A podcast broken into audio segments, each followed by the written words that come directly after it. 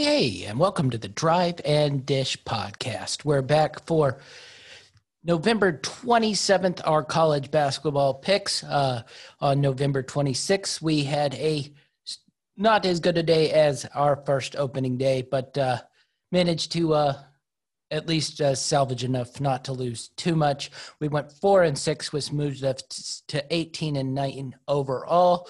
We had winners in Villanova minus five versus Arizona State, loser in Purdue versus Clemson. Uh, tough one there. Clemson looked really good. Uh, they've played two good games in a row now, and uh, Purdue just didn't have it the other night.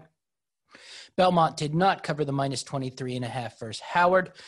St. Joe's covered the plus seven and a half versus Auburn. San Francisco covered this minus seven and a half versus Towson. VCU did not cover the 10 and a half versus West Virginia. Austin Peay did not cover the minus nine and a half versus ETSU.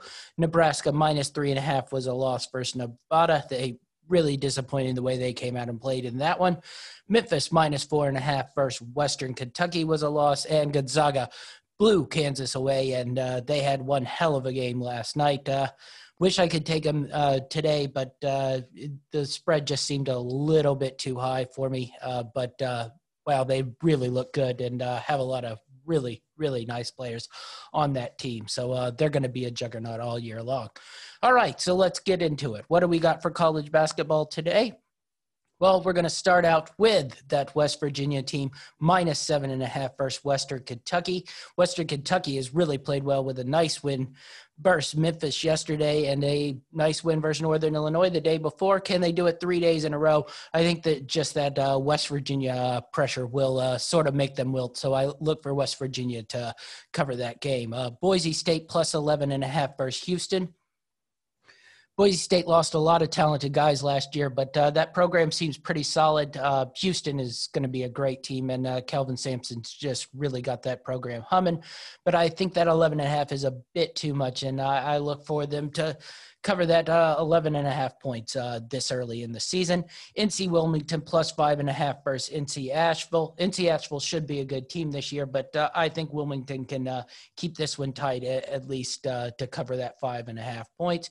Pacific, we're going to ride again, though they disappointed us uh, two days ago. We'll see if they can pull away and beat up on Fresno State. Uh, I didn't love this line, but uh, I just trust this Pacific team. So minus four, four Pacific over Fresno State.